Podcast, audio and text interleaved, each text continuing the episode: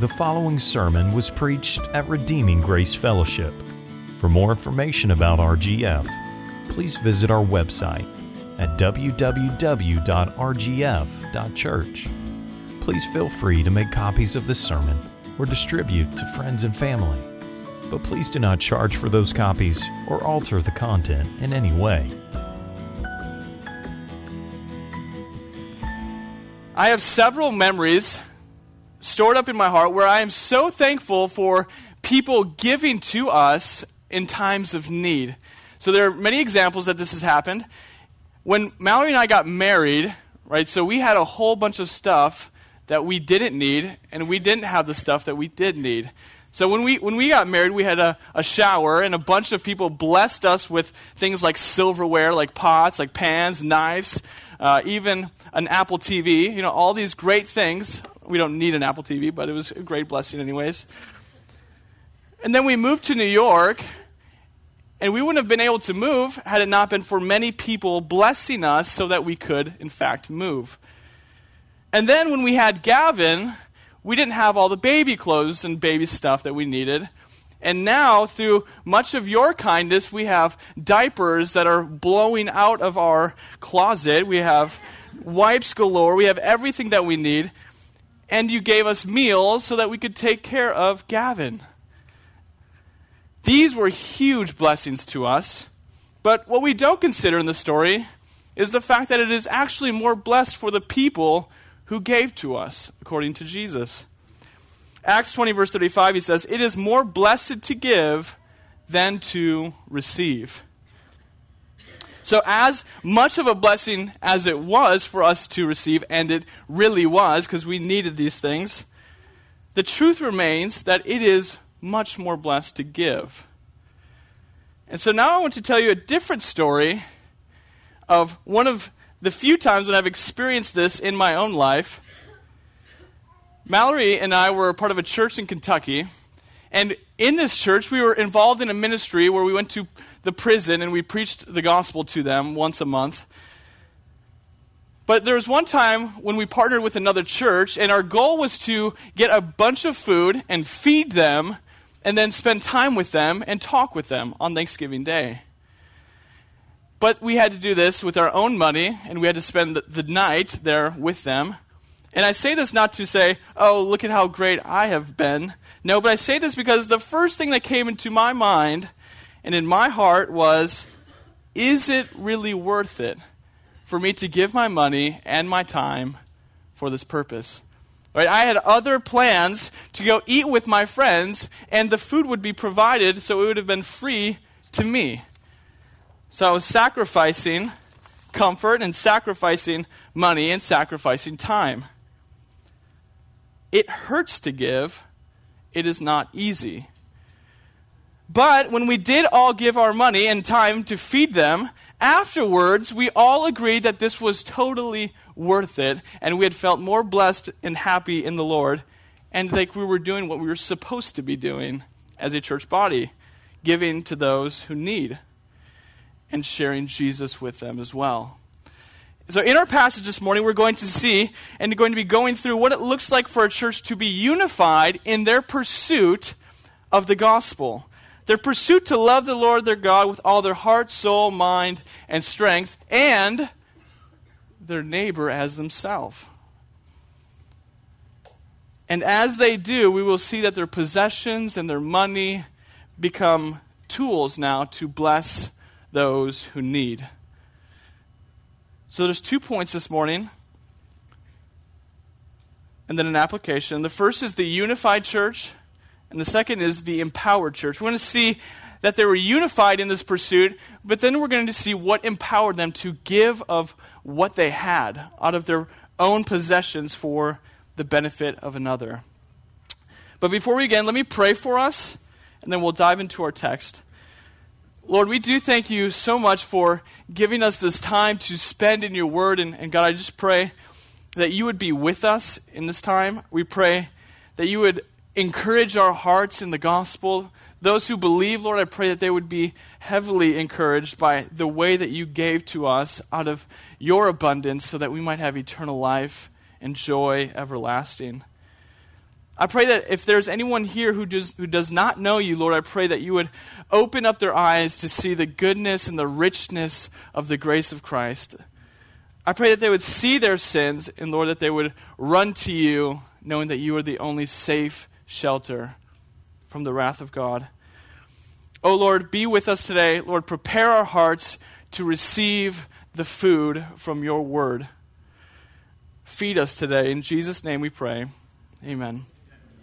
So I'm going to read our text, chapter 4, verse 32 to 37, if you'll follow along with me. It says this Now the full number of those who believed were of one heart and soul, and no one said that any of the things that belonged to him was his own, but they had everything in common. And with great power, the apostles were giving their testimony to the resurrection of the Lord Jesus, and great grace was upon them all there was not a needy person among them.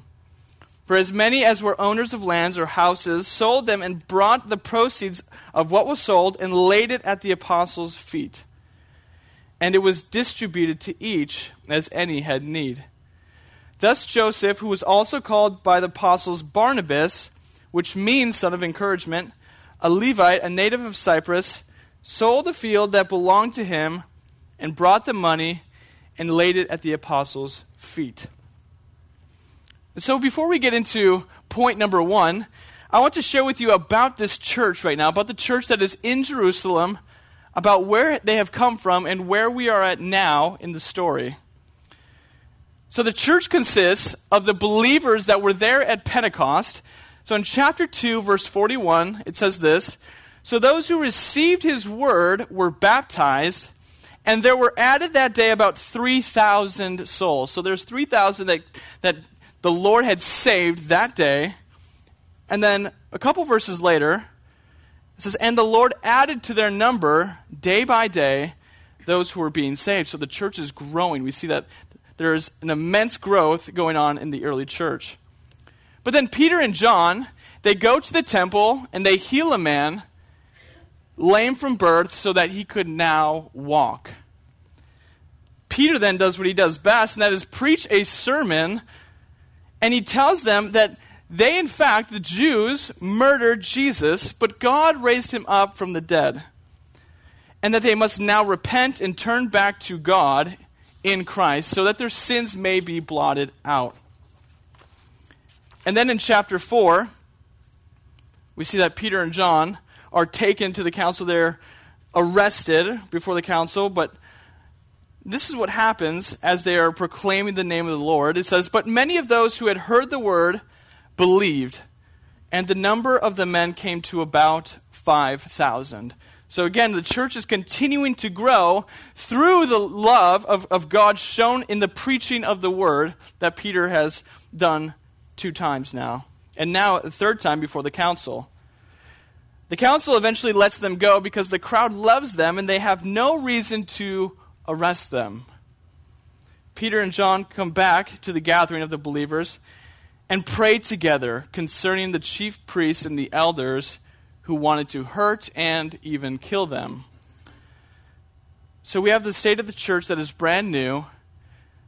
They're recently converted. They've seen God act in their own lives through the giving of the Holy Spirit They've repented from their sins, run to Jesus. They have seen God's power manifest in the lame man who now walks. They would have known this man. And they see that in their prayers, God is listening, and it caused the place to shake with life. They have seen God, they have felt God, they know God is real. And so that brings us now to chapter 4, verse 32. Now we go into point number one the unified church. The church has four aspects that we see here in verses 31 to 32 that I want to bring to light. It's not exhaustive of the church, but I think this will be helpful for us as we consider what the church did together. The first thing that I want us to see is that they gathered, they were together. If you look in verse 31, it says, And when they had prayed, the place in which they were gathered together was shaken.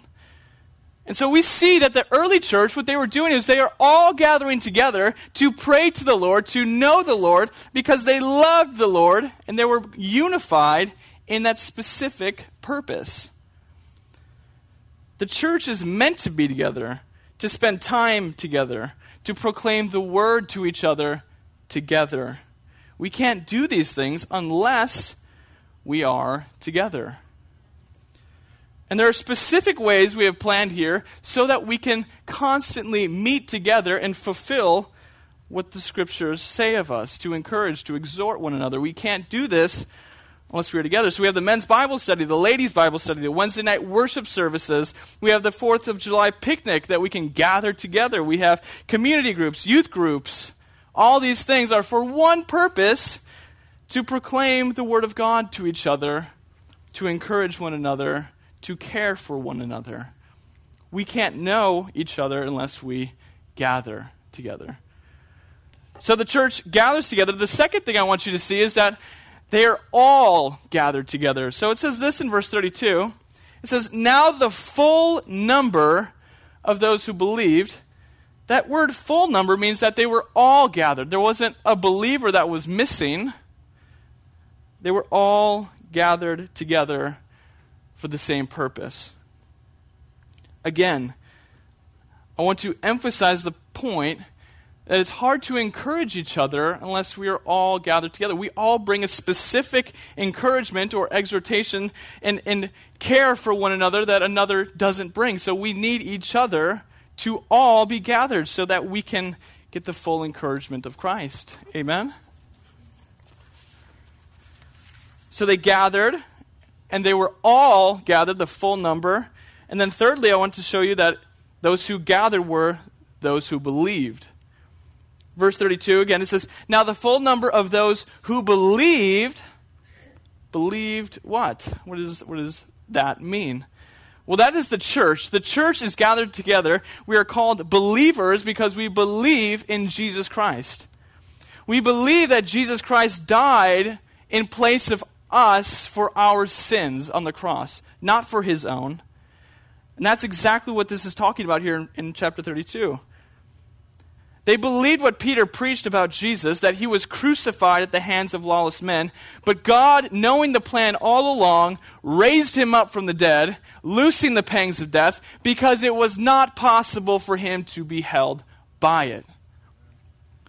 What they must do now is repent, and that is exactly what they have done they have gathered together and shown that their love is now for Jesus, not for themselves, not for anything else. So that's the third thing. They were gathered, it was the full number, they believed. And fourth, they were of one heart and soul. If you look in verse 32, it says, Now the full number of those who believed were of one heart and soul, and no one said that any of the things that belonged to him was his own, but they had everything in common. This church was united together for one purpose to proclaim the world, word of God with boldness and to give up of their possessions to any who had need. They did not count their possessions as their own. There are many ways a church can fail in unity. And I'm going to go through a few aspects, and I want you to, to go along with me and to see in the ways in which maybe your heart tends to one or the other. And then let's correct ourselves with the Word of God. Let's go back together and be unified for the main purpose, which is the gospel. So, the first way that a church can fall away from this is the most obvious. It is disunity, right? Having disunity among the church is a way in which we fail to be unified together in the same purpose, right? We can't have that. In 1 Corinthians chapter 1, Paul says this to the Corinthian church. He says, I appeal to you, therefore, brothers, by the name of our Lord Jesus Christ, that you all agree, and that there be no divisions among you, but that you be united in the same mind. Right? And then he goes on to say, Some of you say, I follow Paul. Some of you say, I follow Cephas. Some of you say, I follow Apollos, or I follow Christ. Then he goes on to say this Is Christ divided? No. Christ is not divided, absolutely not. Then he goes on a step further and says, Was Paul crucified for you? No. There's one Lord, and his name is Jesus Christ. We are to be united under his name. Or what about Philippians 4? When Paul entreats Euodia and Syntyche, he says, I entreat you to agree in the Lord, for you are both workers in the Lord. Or what about when Jesus says, Can a kingdom divided against itself stand? Right? When the Pharisees are calling him, saying, You cast that demon out by Beelzebul, by another demon. He says, No, a kingdom divided against itself is simple, it cannot stand. Now, there are far too many of the, these divisions and splits happening among churches today. There's, here's an example of one. I was looking up church splits, and this came up.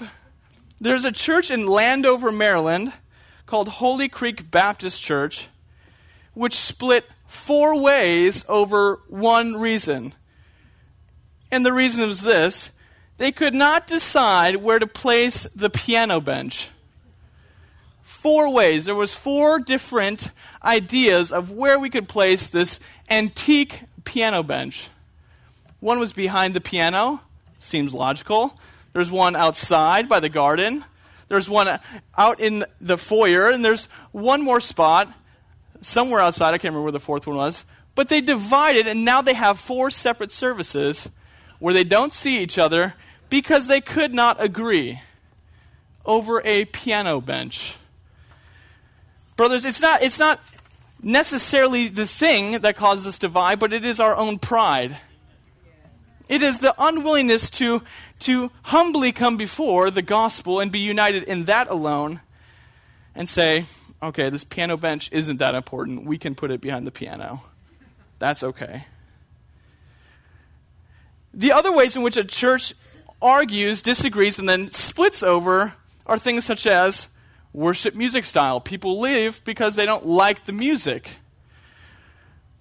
people will disagree and then split over who to hire for a new pastor.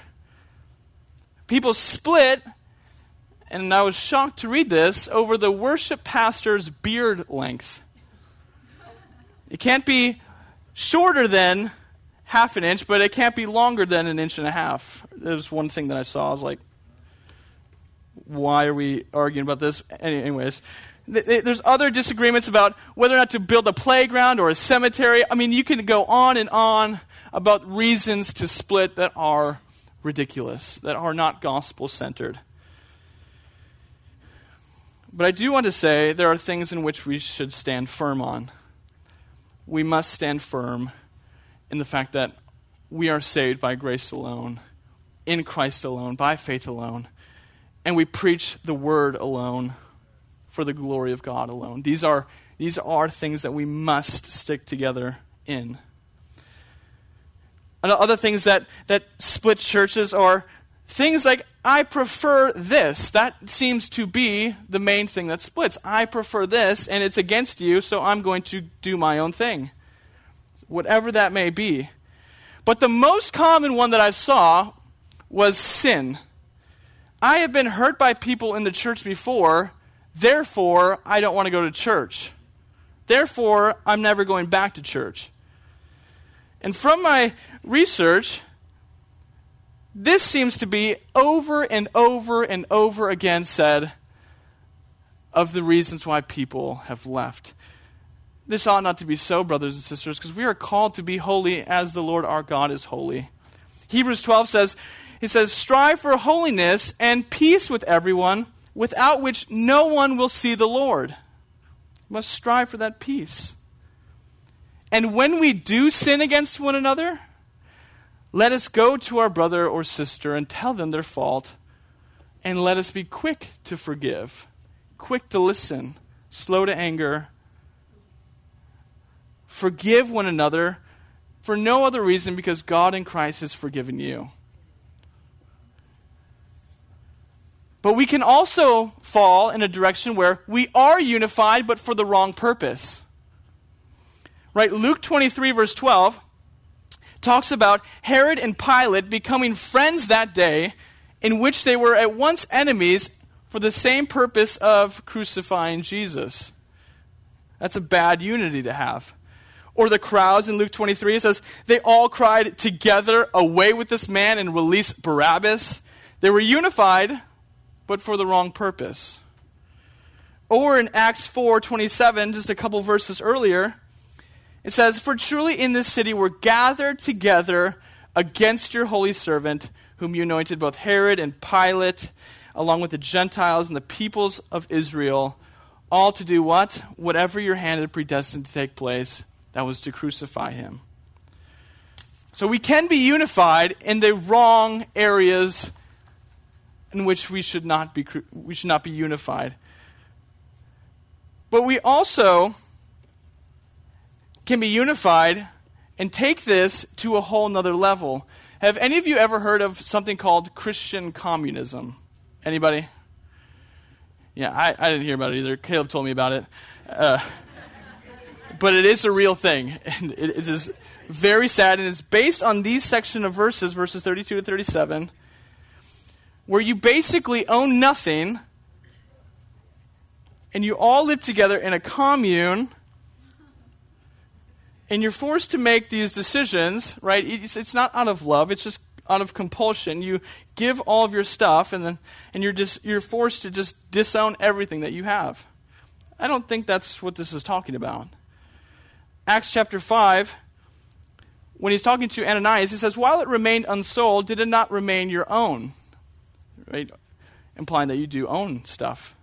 And after it was sold, was it not at your disposal? So we're not, we're not, we're not going for a Christian communism thing here. And we're also not saying that you never disagree with one another. We're not just simply yes men and, and we just agree with everything. No, we, we, we, in this room, we have differing views on a ton of things. I am positive because I've talked to you and we've disagreed. That's okay because we agree on the main thing. And it doesn't mean that we're all doing the same thing. We're not all teachers. We're not all one part. We're not all arms. We're not all legs. In 1 Corinthians, it says, there are many parts, yet one body. So that doesn't mean we all do the same thing. And it's not like we're all here because we root for the same sports teams or any such thing. We're unified in one purpose. And now I'm going to go to Christian unity, the one true unity we have. It's focused on Jesus, centered on the gospel. Love the Lord your God with all your heart, soul, mind, and strength. That's what we're unified around because he gave his all for us. We're going to get more to that later. But the second thing is that we're focused on each other, loving your neighbor as yourself. Right? We see that that because of the great grace that was upon them all, verse 34, there was not a needy person among them. It caused love to explode among them. Now, the word needy is an interesting term, and it's a very difficult one to describe to us here in America who have everything at our disposal. So we need to understand the difference between needs and wants. It doesn't mean that they were giving so that they could have a 90 inch TV. No, that's not a need. But I was very blessed last Wednesday when Viv talked about how she was blessed to go to Belarus and experience the hospitality from church members who had very little. But what they did have, they were offering to them to stay and to eat and to be with them, the hospitality they had. And as I think, in America, and for myself, I have to constantly battle the desire for more and for excess, the newer and the better thing. So I want to challenge you to be content with what you have, and instead of seeking out how to get more material possessions, to go and do something like a mission trip where we see the contentment of a church who has little, but they're happy in Christ. But in the meantime, I want you to consider your heart and your willingness to give up stuff now. Are you willing to give it up for the sake of another? Now, how did the church here supply the needy? It says that they laid it at the apostles' feet. So we don't know all the needs within the church. We can't know every single thing. But who does know is our, is our leaders. So when we give to the church, it's like laying it at the apostles' feet to distribute to those who have needs. When we give to the church, we are giving it to those whom we trust to give the money out appropriately. We trust that our elders are not smuggling in the money. Right? We trust them. But I have to ask this question is why in the world would they give their biggest possessions? What would compel somebody to give their house and their land and their property to the church? So that's our second point is the empowered church. They must be empowered by the grace of God to do such a thing. Because as you may already know, giving without having any return is very hard to do. I suspect that you are like me, and then when an opportunity arises, a battle goes on in your mind is, is it worth it? Or I could use this for X, Y, and Z. So, this point, I want to dedicate to how this church was able to do what they did. And I want to draw some principles for ourselves. Because I don't want anybody tricking you into saying, if you give this much, you will get it sevenfold later on. I don't want you to think that. That is not biblical giving. Not biblical to do that. Godly giving is giving without the expectance of being repaid in an earthly monetary way. We're giving so that the needy can have their basic needs met. That's why we're doing it. But you will be repaid, but not in a way that you expect. You will be repaid in heaven. For what we give unto the least of these, we give unto Christ. And doing such a thing is what James calls pure and undefiled religion to give to those who can't repay. So let's go in. And the first way in which they were empowered is by prayer. And that is what Caleb preached about last week was all about this giant prayer that they have after being let go by the chief priests and the elders who wanted them to stop speaking in the name of Jesus. But when they prayed, they were given more boldness to speak the word. And we must not disconnect that portion of Scripture to our Scripture now. It is all connected together. When it says in verse 32, now the full number, it is just a continuation from their prayer. This prayer shook the place. They felt Jesus, they felt the Holy Spirit and live in them, so much so that it says that the walls were shaking. And they were filled with the Holy Spirit, right? That doesn't mean that they were just now being converted to Christ. No, that means that they were filled with the joy of knowing their God was with them. And knowing that their God was with them and listens to their prayer compelled them to give what they had so that they too could live. Again, we see the Lord's command most prominently shown right here to love the Lord your God with all your heart and then your neighbor as yourself. That is what true love does it gives. True Christian love. This church was able to give their possessions because they saw the power of God acting in their prayers. And if you see God acting in your prayers, you see that your possessions don't hold as much weight as they used to we have a bigger and better God. They were empowered by prayer, but they were also empowered by, number two, unity. Now, I'm not going to belabor this point because I just spent a lot of time talking about the importance of unity. But, but just know that we are always united around something. You're never going to be in a place that's gathered together where you're not united around a specific purpose. But again, the focus has to be on the right purpose Jesus Christ. A cord of three strands is not easily broken. We want to be together so we can be strong in unity.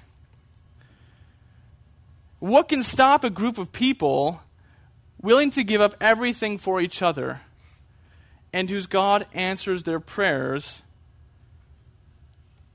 and they realize the love of God that is given to them in Christ.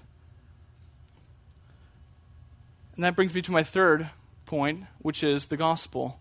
They are empowered to do such a thing mainly and primarily through the gospel. Look with me in verse 33.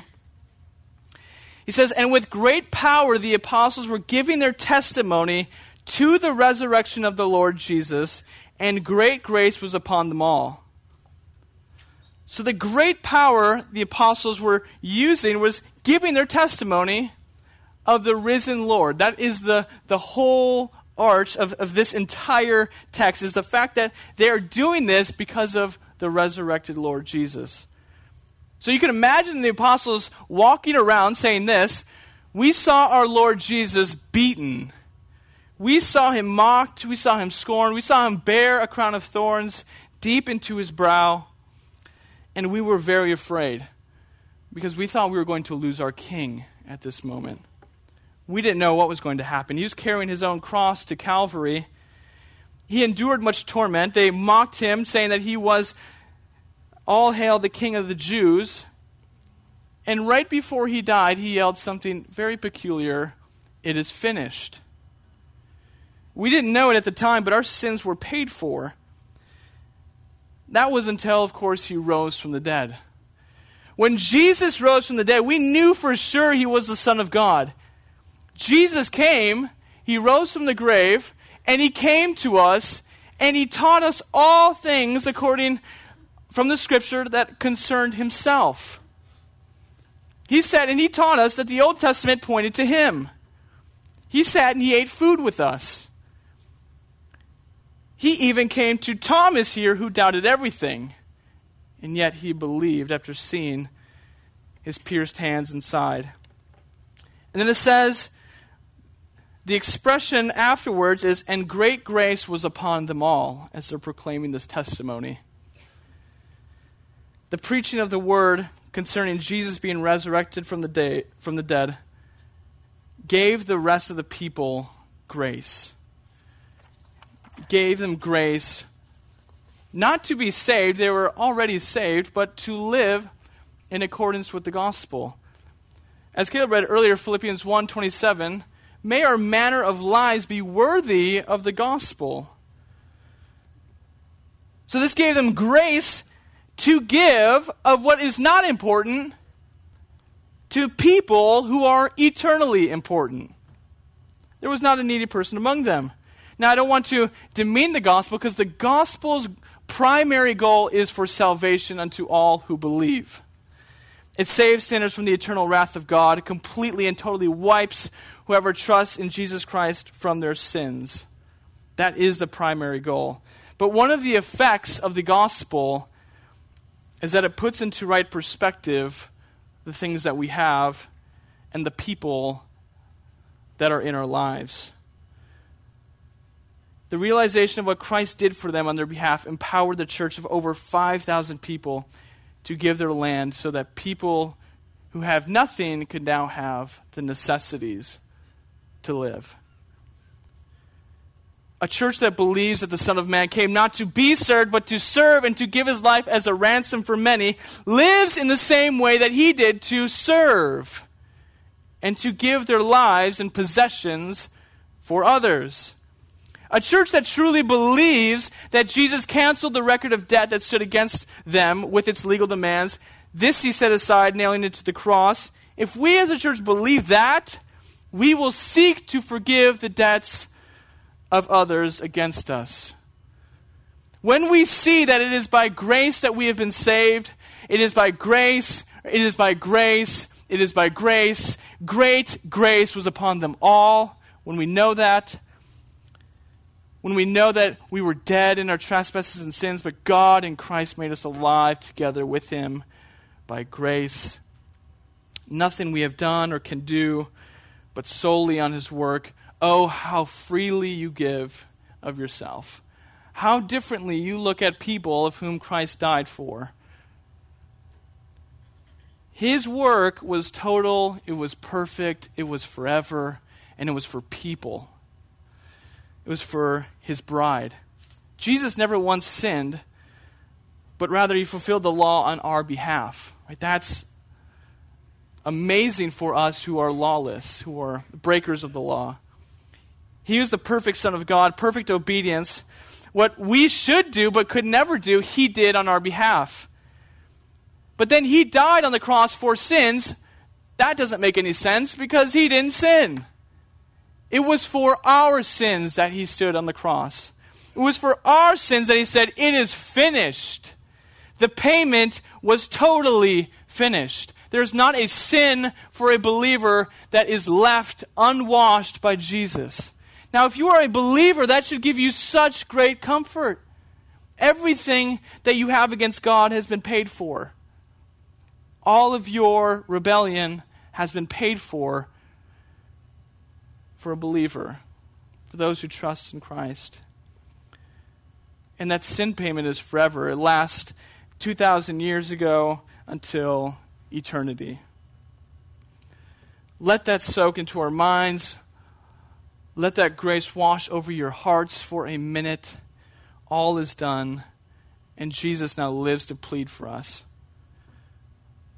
And then he gives of the Holy Spirit to guide us, to pursue us, to live in us. Oh, the length and the depth, the height and the breadth of the love of God to go to such great lengths to show the great love He has for us.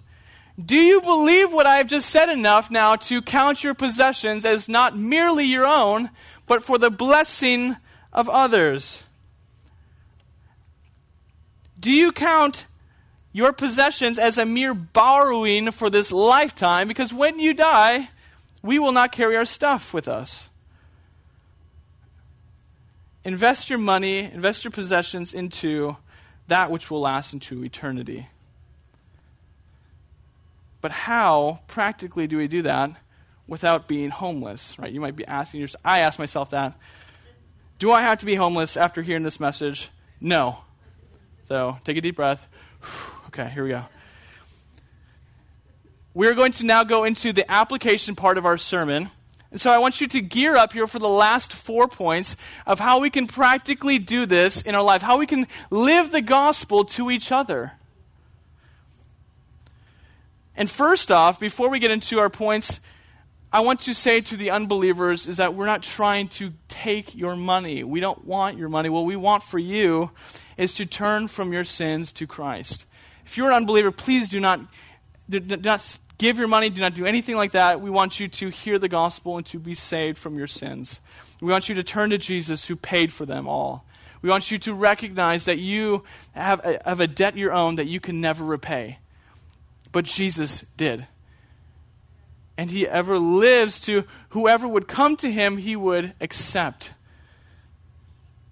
So I want that to be very clear. If you're an unbeliever, we do not want your money. We want you to know Jesus. But for those who do believe, I have application for you practically. And the first one is we must be un- unified in the gospel, right? We must be, as the first point, all together on the same page in order for us to be as helpful and strong in the Lord as possible. So that means that in your own personal life, you must be enjoying God. You must be soaking in and loving the Word of God with all your heart, soul, mind, and strength. And on top of that, you must be meeting with other believers in this church. You must be encouraging one another when you meet. Right? Use your time together to talk about and to encourage and to exhort and teach one another about the best news of Jesus paying for our sins and how we can best serve each other. The second thing we must do as a church is we must hold loosely to our possessions. Right? This text compels us not to hold tightly to the things that we own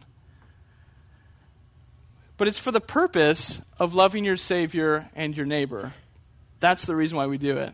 It's not, it's not just for the sake of being minimal. I, I, I, don't care any about that. What I want you to do is to hold loosely for your possessions for the purpose of loving God and loving your neighbor as best as you can. Our possessions can never bring us joy in life. but they can provide someone something they need in order to live, in order to continue on the basic necessities of life. That can provide that for them. Your possessions, your money, your clothes, your food has the capability to bless someone else. And in so doing, you are showing the world and each other that your hope is not in your possessions, but it is in God. It is in Christ who paid for you. By this they will know you are my disciples if you love one another. So when you love his body, you are loving him. So I want you to be comfortable giving of your stuff.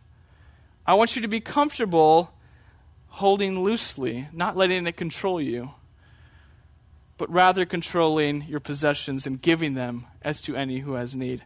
The third application that I have for us today is to be hospitable. Right? So I know that necessarily that we're not talking about giving up of our houses here, but but in our lives, but what we need to do is we need to give up of our houses so that others can be in our lives together. We must open up our places to live. This is the greatest way we can constantly give to each other is by opening up your home, blessing each other, talking to each other about our lives, talking to each other about our Savior, encouraging one another. And it's another way we get to gather together. It's just another opportunity to have fellowship. Sunday mornings are not enough for us to know everything about each other. So let us open up our houses, and that means that other people need to go to your houses. So let's be willing to go and to open. Right? Let's do as our pastor does, which is to have us over, feed us delicious food, have great uh, have a great conversations, play a game or two, great conversation, and then we'll leave with some sweet treats and coffee. That's almost how it goes every time. It's great. I do enjoy. Let us do that. Let us open up our houses for the purpose of loving each other. And lastly, fourth, we must give out of love for Jesus, not out of obligation. The last thing that I want to say to our church, and I think this is one of the most important things, is that they gave out of love. They didn't give out of compulsion that they were going to be thrown out of the church or that God would love them less. They wanted to bless them. And so I want to first address your heart in giving because I think that's the most important part to God. When we give out of spite, your offering is not pleasing to God. When you give out of compulsion to earn God's love, that is not pleasing to God. Psalm 51, verse 16, he says, For you will not delight in sacrifice, or I would give it. You will not be pleased with the burnt offering. The sacrifices of God are a broken spirit. A broken and contrite heart, O God, you will not despise. And so I want to encourage you to feel the love of God. And if you don't, I want you to read the word. I want you to talk to somebody. I want you to pray until you do. It's we don't always feel the love of God. We don't wake up feeling the love of God. We wake up thinking me, me, me. But the word of God corrects us. It transforms us. And there are two flaws that we have in giving to the church. Right? We have on this side that some churches and pastors are going to hunt for your money, and that's why they gather. They want to take as much money from you as they possibly can and go and buy a private jet and fly it all over the world. That's what they want. That's sad, but it's true. And the second unfaithful and flaw is that there's poor teaching in discipleship and faithful and joyful giving. Right? So we do want to talk about giving because it's a way that we can participate in the gospel ministry together. There are churches that neglect talking about money at all for fear that the church is being selfish or for fear that they're using the people for their money. Well, that's not what we're speaking about. That is foolish. The church responds to the gospel by giving up of their lives, taking up their cross, denying themselves, and following Him. And one way in which we do that is by giving of our money. It's not going to no purpose, it is going so that the gospel might go forth. That's the purpose. If you believe that the gospel needs to go forth and you love Jesus, you would want the gospel to go forth and you would want to participate. This is just one way we can do that. And the, one of the sad realities is, is that our church would, in fact, die if we have no money at all. We need to pay for certain things in order to live. At our last business meeting, it was brought forth to the members' attention that we were, in fact, lacking in this area. Now, I want you to say that money is not the lifeblood of the church. That is not the case. But I do want you to be faithful in participating in the gospel ministry. And one way you can do that is by giving. It's one way we can pick up our cross and follow Him. Expect that it will hurt, but it's not because of any other reason, but we hold too tightly to our stuff. That's why it hurts. But look to Jesus as you give when it hurts, because he hurt so much on the cross for our forgiveness. He did that out of love. He, not, he didn't look to the left or to the right. He took the cup of wrath that the Father gave for him so that we could be participators in the gospel, so that we could have the immeasurable riches of grace poured out upon us. While the Son of God was being stricken on the cross, we were entering into the family of God let that love flow in every way possible that we can for each other, for one another. Let us live in accordance with the gospel in a manner worthy of the gospel. Let me pray for us. Lord, I do thank you, God, for giving us this time to spend in your word, to be encouraged by the great love of Jesus. Lord, I also um, am, am so encouraged that the church in Acts chapter 4 was unified in the gospel. And I pray, Lord, that our church, though it is unified in the gospel, would continue to grow in love for one another, grow in love for their Lord, their Savior. And God, I pray that if there is anyone here who does not know you, I pray that you would draw them to yourself. And God, I pray for the members and for those who believe here. God, that you continue to allow us and give us the grace to hold loosely to our possessions and to give because you first gave your son. And you gave much more than we could ever repay. But Lord, we just want to enjoy you and know you and know your love. And it's in his name we pray. Amen.